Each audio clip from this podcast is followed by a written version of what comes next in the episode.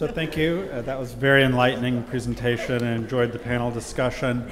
It's my pleasure to introduce our next speaker, who's one of my fellow Emory faculty, although she's been here significantly longer than I, Dr. Kimberly Workowski, who's a professor of medicine at Emory, is an expert in sexually transmitted infections and also in hepatitis C and HIV.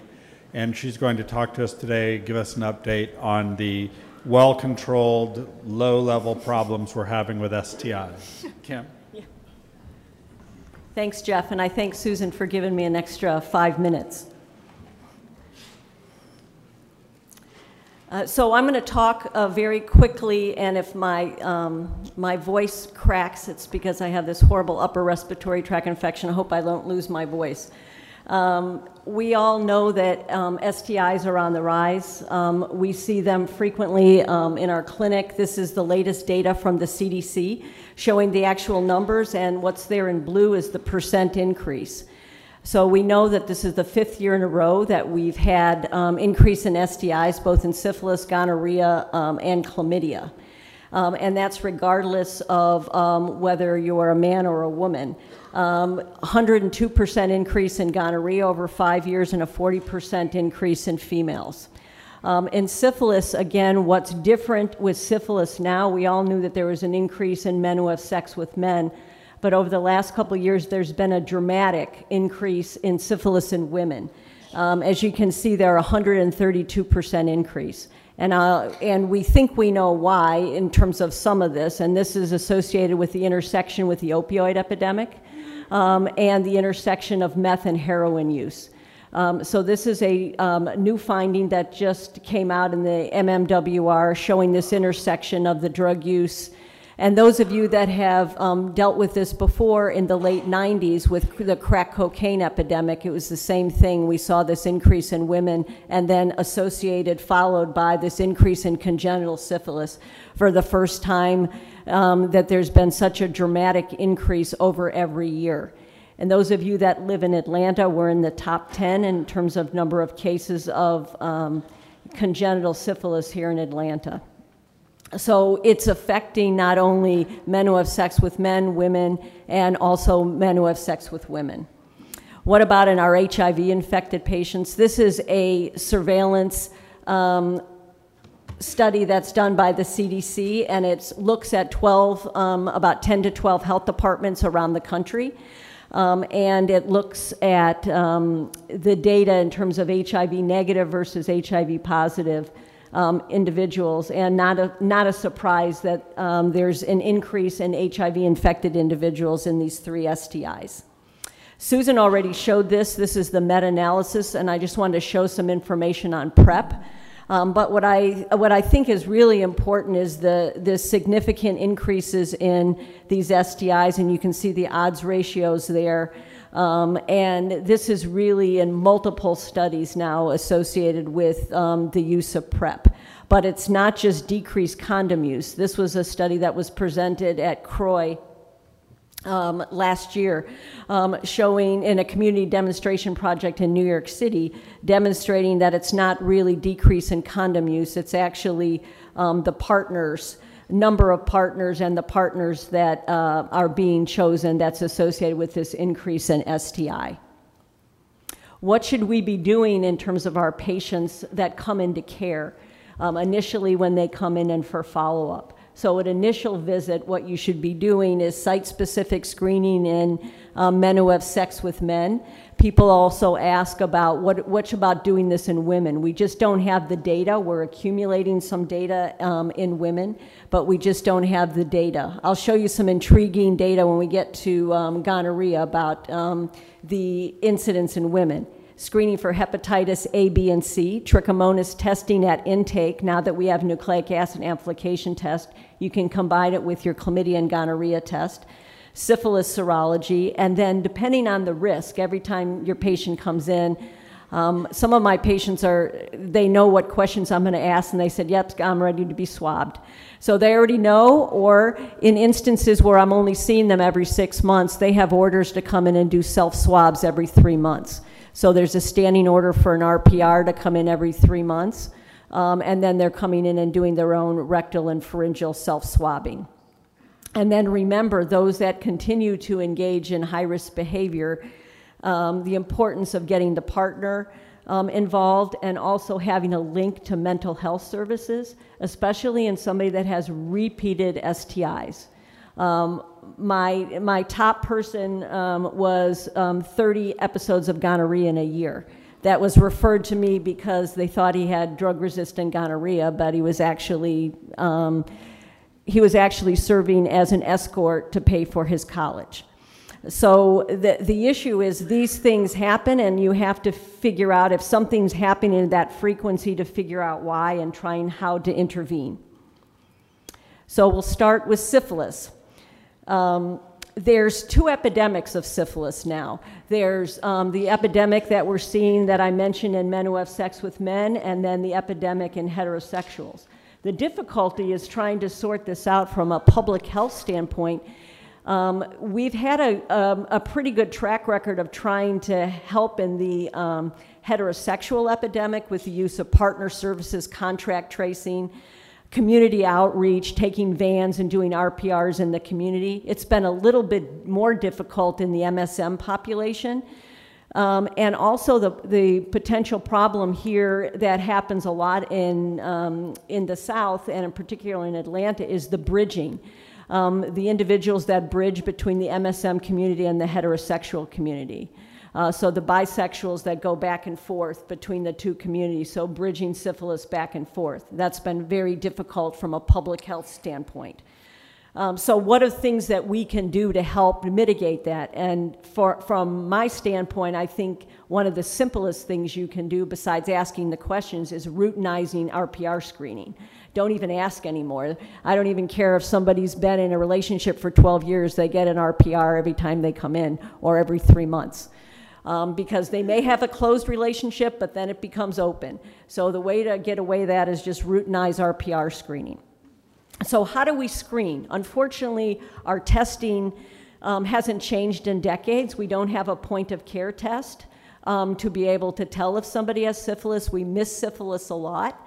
Um, and I, what I put there on the left hand of the slide is the RPR sensitivity when somebody comes in for primary, secondary, early latent. 30% um, false negative rate if somebody comes in with a chancre, that they're going to have a, um, an RPR that's non reactive. Um, and so, what do we do? Um, the testing should also be an RPR along with a treponemal test. So, you have your traditional algorithm where you may be screening with an RPR first and followed with a treponemal test. The issue is wherever you get your laboratory testing, if you see somebody with a chancre and their RPR is negative, you need to get a treponemal test at the same time, not waiting for your RPR because of this false negative rate. And the RPR, the treponemal tests now that we have, the EIAs, the CIAs, um, the TPPAs, they're much more sensitive and specific to diagnose primary syphilis, which is how the reverse sequence algorithm came about, which is screen, screening for a treponemal test first, followed by an RPR. The difficulty with that is that it will pick up old infections, so you don't know whether it's old or new. So there's pros and cons for each of them, and it's a little bit challenging um, to do. There are some states um, that now um, mandate treponemal screening. Um, and there are some clinics that recommend treponemal screening. And the reason this came about because it's easier for the laboratory to do this automated treponemal test. The tests are more sensitive and specific, but there are problems with it. So this is a um, test with a lot of numbers. What I, what I wanted to tell you about with this is there's differences in the treponemal test you're ordering.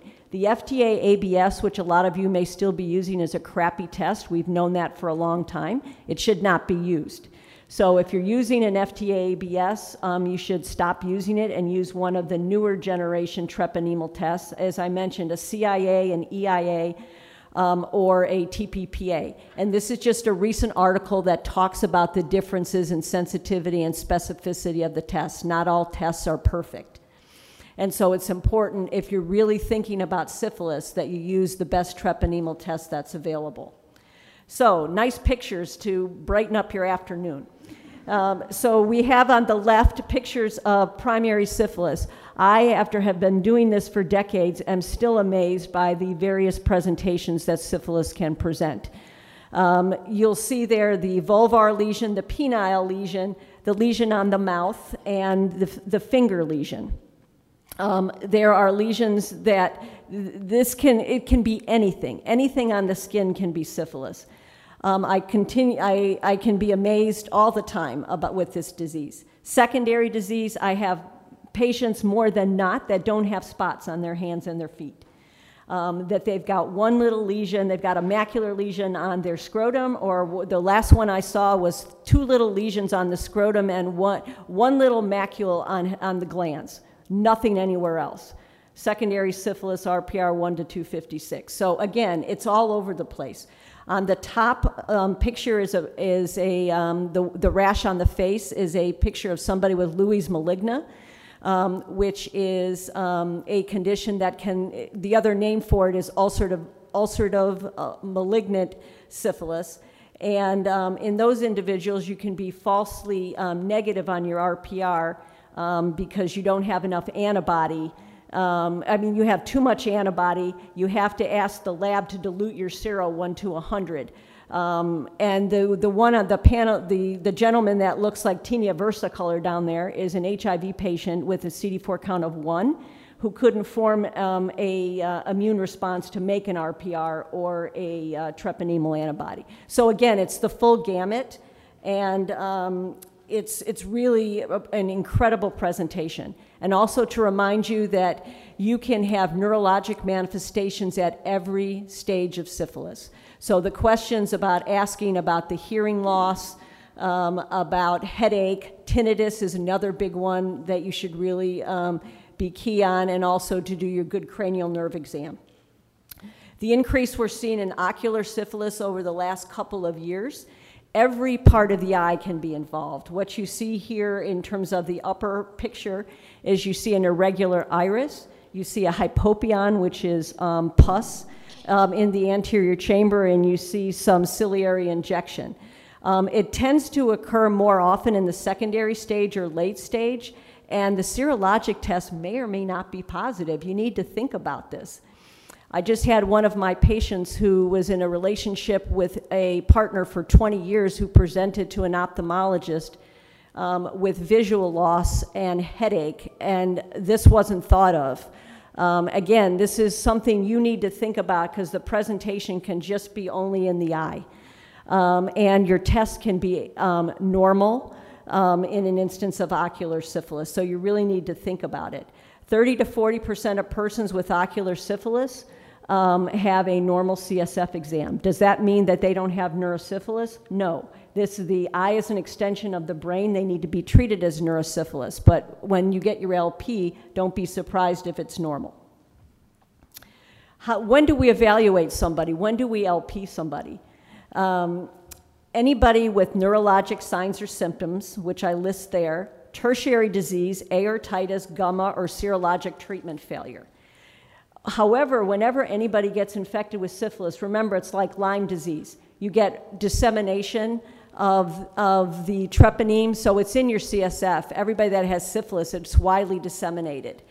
Um, so just because you LP somebody with primary syphilis with no neurologic symptoms, you're going to find it about a third of the time in their CSF. We don't know what that means.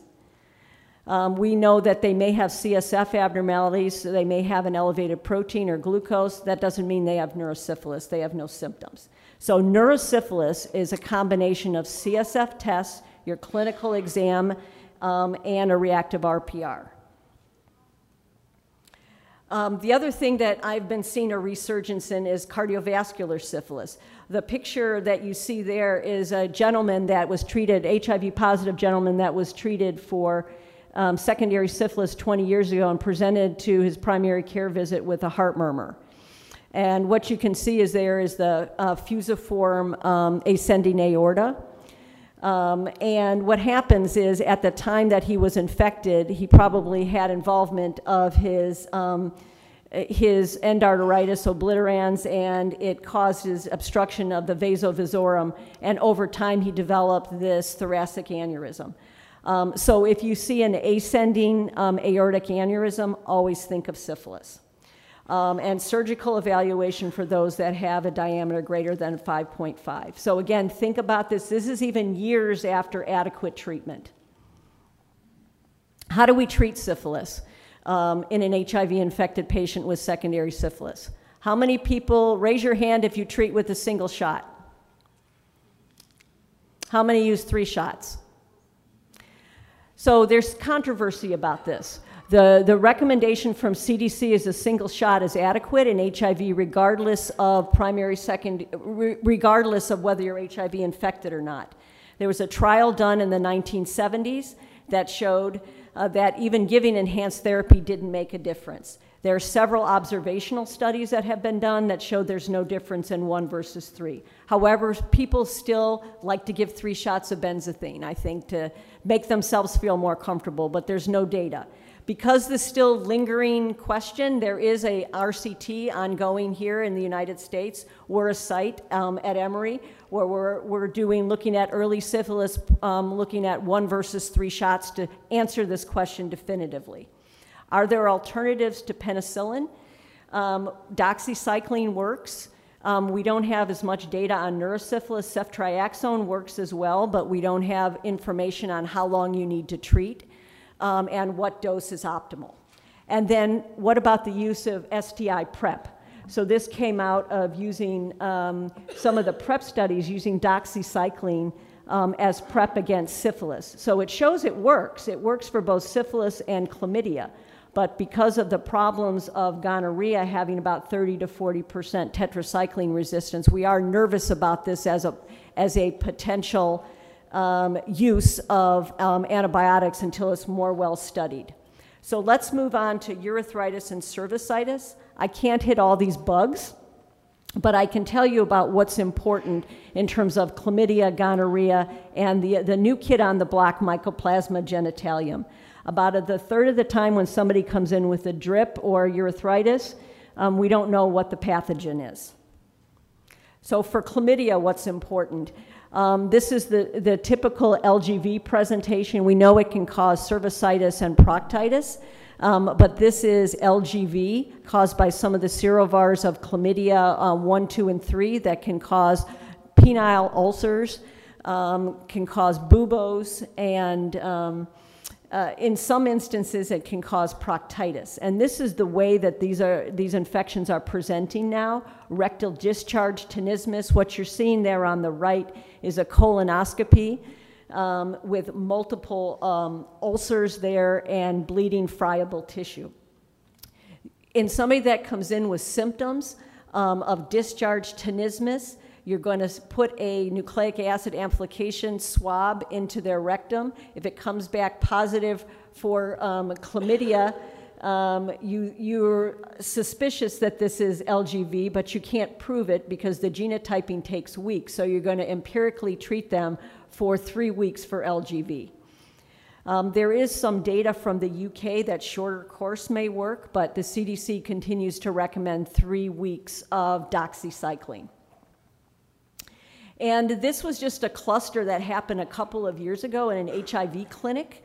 Um, 38 reports of LGV among MSM. And I bring this to your attention because of the number of concomitant infections associated with LGV and the presentation by penile ulcers, which a lot of us don't think about in terms of being caused by LGV. What about the treatment controversy? The treatment controversy in chlamydia has to do with azithromycin versus doxy. And basically, the, the difficulty here is there's been several retrospective studies and a meta analysis showing that doxy appears to be more effective than azithromycin, especially in instances of symptomatic infection. However, because of this controversy, there are now three, go, three ongoing um, RCTs that are looking at this UK, US, UK, um, and Australia, trying to answer the question which is a better drug? What do I do? Um, now, in instances for even asymptomatic chlamydia, I'm not trusting azithromycin and I'm going right to doxycycline, so I give everybody doxycycline. Um, and then remember, you need to retest um, in three months after infection because of the high risk of reinfection. I know I'm going fast, um, but there's a lot of bugs here and very interesting.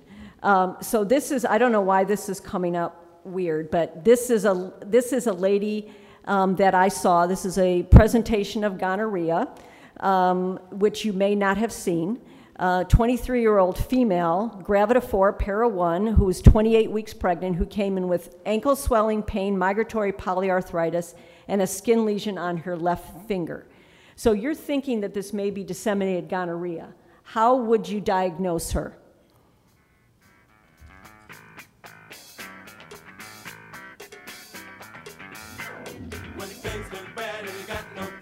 And I can tell you the reason I was asked to see this patient was because um, of a, a completely different reason. Gonorrhea did not even come up in the thought process.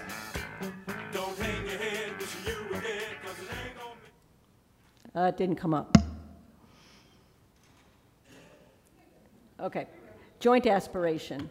Um, so the joint aspiration yield is less than 30% um, in this lady. So she actually was taken to the OR and found pus um, in her joint and nothing grew.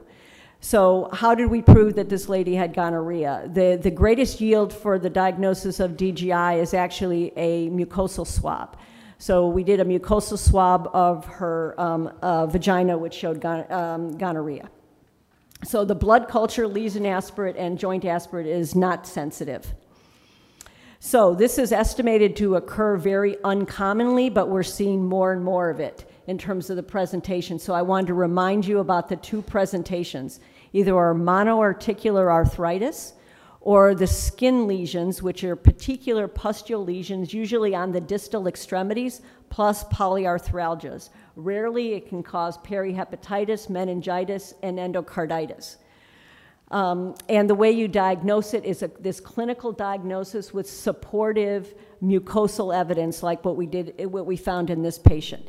Older literature basically said we normally found it in pregnant women, like I, that patient I just saw six months ago, and in women right around the time of menses. But the epidemiology is changing. And what we're seeing, I heard about this about two years ago. I heard about six cases in one month in Atlanta. So I talked to some of my colleagues, um, and there's a surveillance system that has now been set up in Georgia and California looking for this.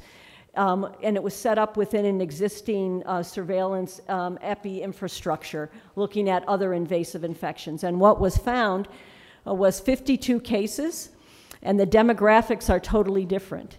And um, what we're seeing it is mostly in men um, and mostly in older men. Uh, 16% in MSM and about 12% HIV infected patients. The graph there on your, uh, the table on your right is actually what was described in France about four years ago, showing the same thing, that the demographics are now shifting. So again, to remind you about the gonorrhea kind of eh, DGI presentation. So the biggest concern with gonorrhea right now is antimicrobial resistance. It's a very smart bug. Over the past several decades, it's developed mechanisms to defeat everything we've thrown at it. Um, and right now, there's only one class of antibiotics that are still effective against gonorrhea, and that's the cephalosporins. A couple of years ago, azithromycin was added as a co-treatment to try to see if, if the re increased resistance could be mitigated. Um, but now I'll show you the consequence of that, what's happening. So over time, for the past 10 years, what's happening um, is that the ceftriaxone increase that you can see that started around 2009 has been going down, but azithromycin has been, resistance has been going up dramatically. And this is especially marked in men who have sex with men, although it's very different in different parts of the country, depending on where this kind of these strains are circulating. So now there's um, a concern about what we're doing with use of this dual treatment. The other concern, we don't have much data in terms of women, as I mentioned before. Most of the data that, that we've been um, doing through surveillance is really, um, has really been focused on men. um, for a variety of different reasons. But night, right now, what we're seeing in women, this was a study that was just presented at ID Week showing pharyngeal um, samples a high degree of azithromycin resistance. So, um, in a couple of months, the CDC will be holding a panel um, that will be making some decisions about what we're going to be do going forward um, for gonorrhea treatment. I can tell you that gonorrhea treatment is very different depending on where you live in the world. Here, the CDC continues to recommend azithromycin plus ceftriaxone. United Kingdom, in the last several months, have taken azithromycin away and have increased their dosing to one gram. Um, the Europeans and Australians are also um, gone up to 500 milligrams. So this is continues to evolve.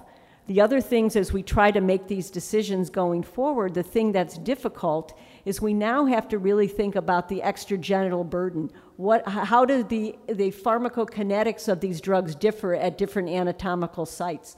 What about the burden of, of um, organisms that you find? So there's a lot of different things that you have to think about when you're trying to design drugs.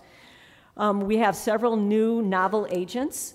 Um, and gepotidacin. You have to have an advanced degree to pronounce these drugs. Um, there's pluses and minuses. The phase two studies look intriguing, but again, we have minimal data at the throat and the rectum. Um, both of these drugs are now going into phase three trials, so more data to come. Um, the other thing about treatment failures, if you have a treatment failure, remember your NATs can't show you um, can't show you um, your antibiogram. You need to get a culture. Do you know where to get a culture plate?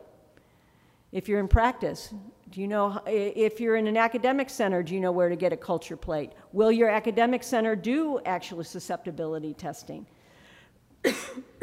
So think about this because this is coming soon. However, most of these treatment failures are really due to reinfections, not due to treatment failure.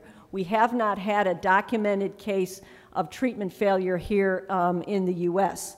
However, um, gonorrhea treatment um, is running out. Um, this is just to show you may have heard about the two strains in the last couple of years that are resistant to both ceftriaxone and ertapenem, I mean um, azithromycin. So, how did they treat that strain in the UK that just came out? You know how they treated that strain? Ertapenem for three days. How'd they come up with that? It looks good in vitro. How'd you come up with three days?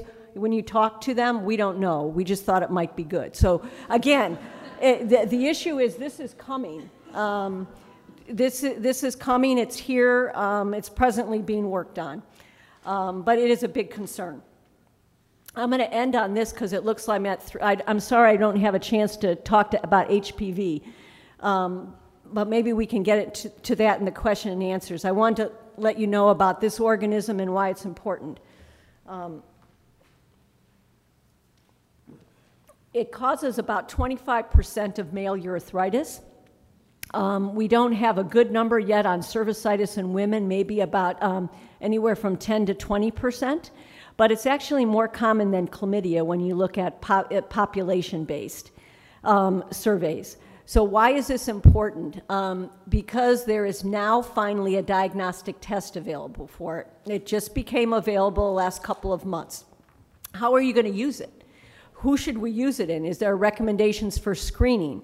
There are not recommendations for screening of this. Um, this is how I would use this test is in instances for for men and women that have persistent symptoms after routine treatment, persistent cervicitis or urethritis, or in instances of recalcitrant PID or proctitis. I told you my voice was going to go.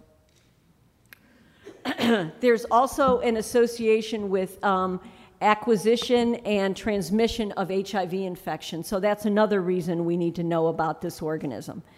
This is a really interesting um, organism that can cause a lot of problems.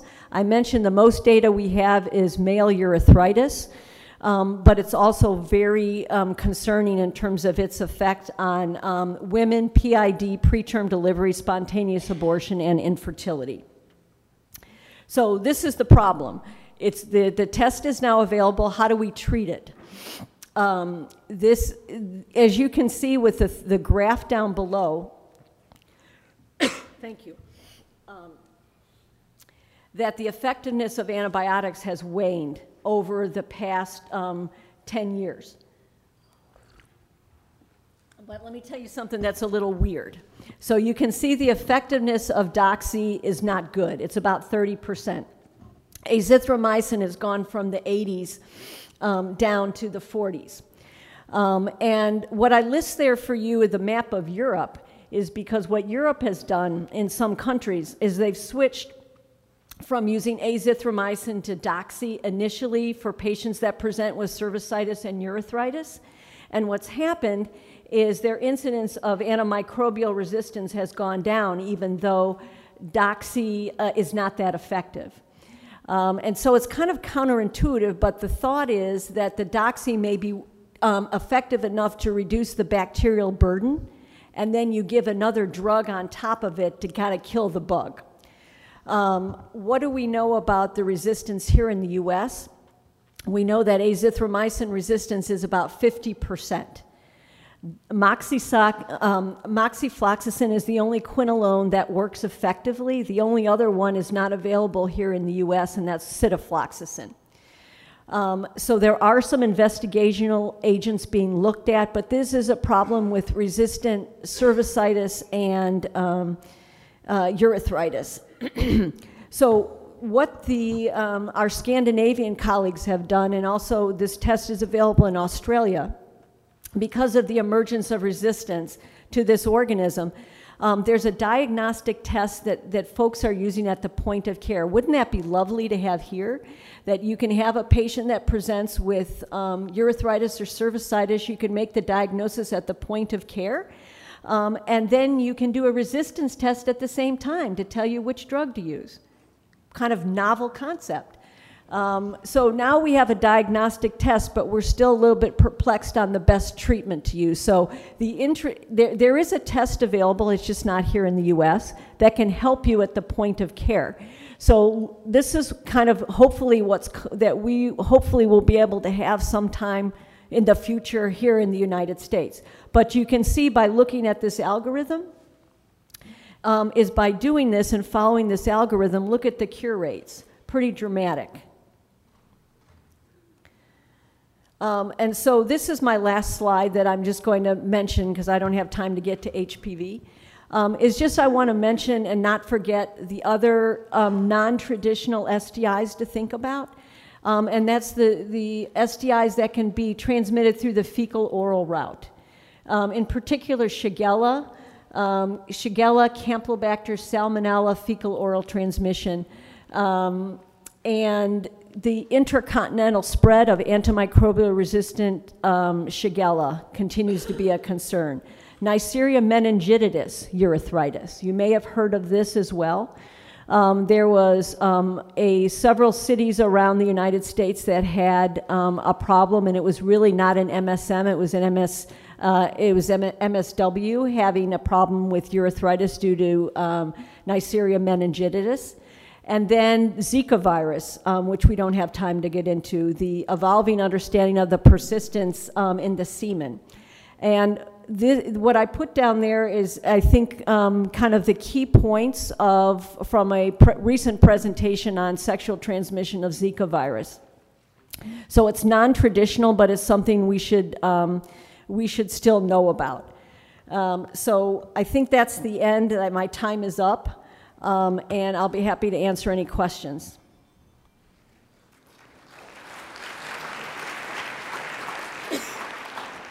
if my voice is, if my voice can still last. Thanks, Kimberly. And, you know, since these questions do come up, is six months after Zika exposure really necessary to protect against transmission before, you know, trying to become pregnant? I'm sorry, I'm reading this question. Okay, sorry, say again, Jeff. So, based on the latest data, do you really need to wait six months after being in a Zika endemic area before you have a planned pregnancy? No, I think the, the issue that's recently come out was showing that the majority of people, it's actually gone within a month. but the recommendations are still to wait for six months. Um, this question is um, injection one versus three. Does it matter how old the infection is? Um, so I think the, the issue is one versus three. What I was talking about was really for early infection. That's primary, secondary, and early latent. So we're not talking about late latent. That was only that, that RCT is only on early, for only early infection. Um, so that's just to clarify. Maybe I didn't say that. So it's really only for early infection. For the, the recommendations haven't changed for late latent infection, which is still three weekly shots. Um, the question that we always get to is what happens if it falls on a weekend and patient can't come in to get their benzathine? Um, what, what do we know about that? And we get, the, the leeway is actually seven to 10 days unless you're pregnant. Um, and then the problem really is the increased volume of distribution with pregnancy. And the, um, the, it really has to be within that interval. In fact, some of the older data shows um, that the levels go down quicker. Um, and so it, they really need to be on that schedule of the Q7 days. So I'm going to try and group some of these questions together. So for neurosyphilis, you mentioned, you know, looking for neurologic signs and symptoms, et cetera. But what about people who are asymptomatic? Is there any RPR cutoff or anything else that would make you want to do a LP? Yeah, that's the, that's the real controversial question. There was some data that showed a CD4 count less than 350 and an RPR um, greater than um, 32 is associated with some increase in CSF abnormalities. But again, when you look at that older data, there's a mix of symptomatic and asymptomatic patients when you critically look at the data. Um, I would say most of the syphilis experts do not um, agree with um, that kind of interpretation that people need to be LP'd. So people that call me when that when they LP somebody and they find 10 cells in the CSF, I say, why did you LP them? And they don't have an answer. The person was completely normal. So the recommendation really is signs and symptoms. There is not any data that shows a protein of 10 and a cell count of 20 in your CSF if um, leads to any increased risk of having neurosyphilis. So continuing along with syphilis, um, if you're using doxycycline for latent syphilis, do you treat any longer, or do you? How long do you treat? So for primary, if you're using doxycycline, primary, secondary, early latent should be two weeks. Late latent should be um, four weeks.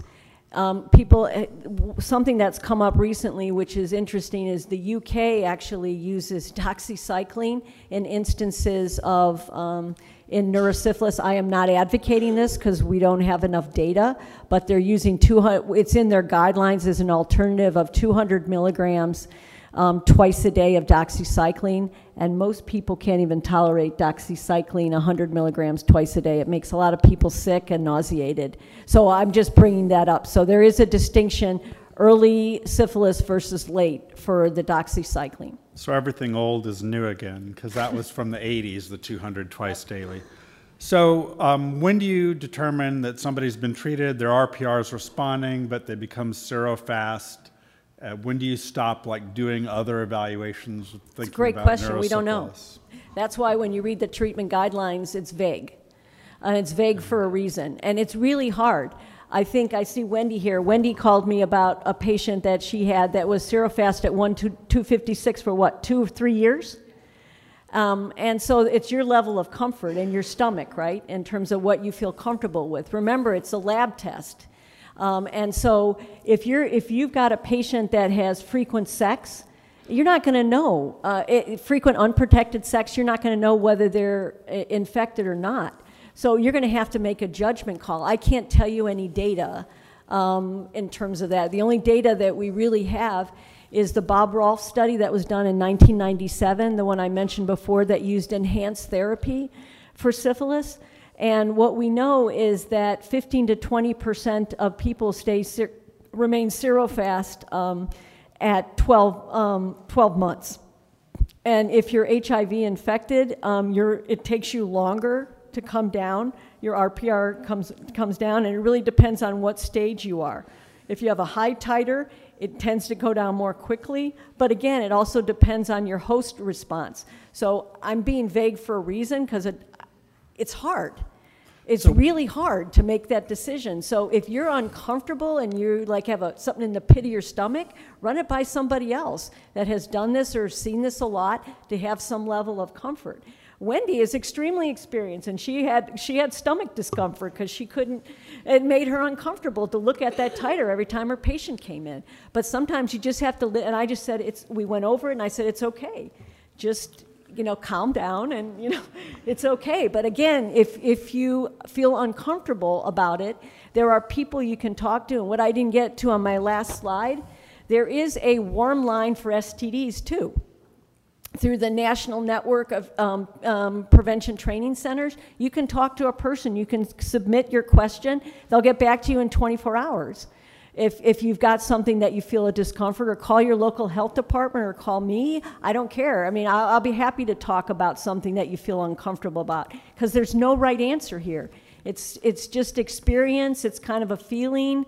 You got you know your patient. If they're if they're doing things you're not comfortable with if i don't know sometimes i just say hey i don't know. You're getting a shot of benzathine you know you've been having 20 partners. I don't know if you've got a new infection or not um, so again it's hard it's really hard in some instances So let's try and cover some chlamydia questions real quickly. So for pharyngeal chlamydia, doxy or azithro? We, um, so we don't even know if it makes a difference in terms of the pharynx. We know there's about a 30% spontaneous um, resolution, but the reason the pharynx is important is because you can transmit to somebody's urethra or somebody else's genital orifice.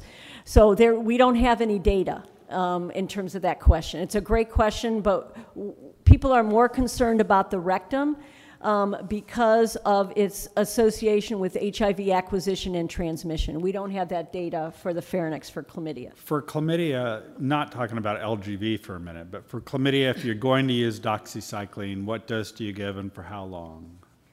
Um, so for if I'm treating for regular chlamydia, it's 100 milligrams BID for seven days. If I'm concerned um, that somebody's got potential LGV, it's 100 milligrams BID for 21 days. For people that have gonorrhea and are allergic to cephalosporins, what do you recommend? Um, first, I, I doubt that they're really truly allergic to cephalosporins, and again, I ask the history. You know, and most of them, oh yeah, I had Keflex um, three months ago, and I was fine. So again, it's making the taking the appropriate history. I think people are freaked out because they don't want somebody have an allergic reaction, and so it's easier to go to the path of least resist, resistance. Um, so in most instances, if somebody says they have a pen allergy, um, the cross reactivity rate that's reported in the literature is 5 to 10 percent. In reality, it's probably less than 5 percent. So, what are the alternatives if somebody's truly cephalosporin um, allergic? Um, would be um, that I would use is a um, shot of uh, gentamicin, 240 milligrams IM. Great, I'm glad Gent's making a comeback. So, it's cheap too. It's only 11 cents. Yeah.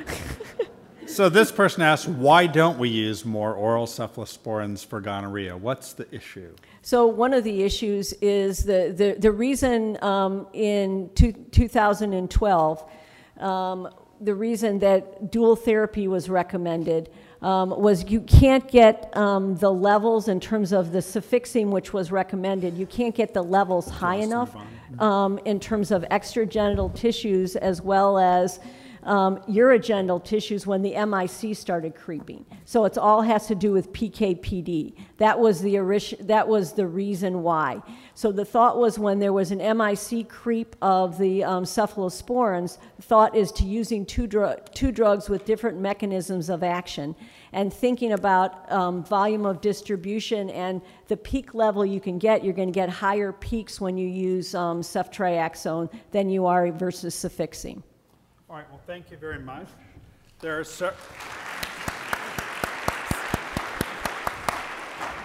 There are several unanswered questions, and I think it shows you the value of the warm line that uh, Kim was talking about and the value of having her home cell phone number.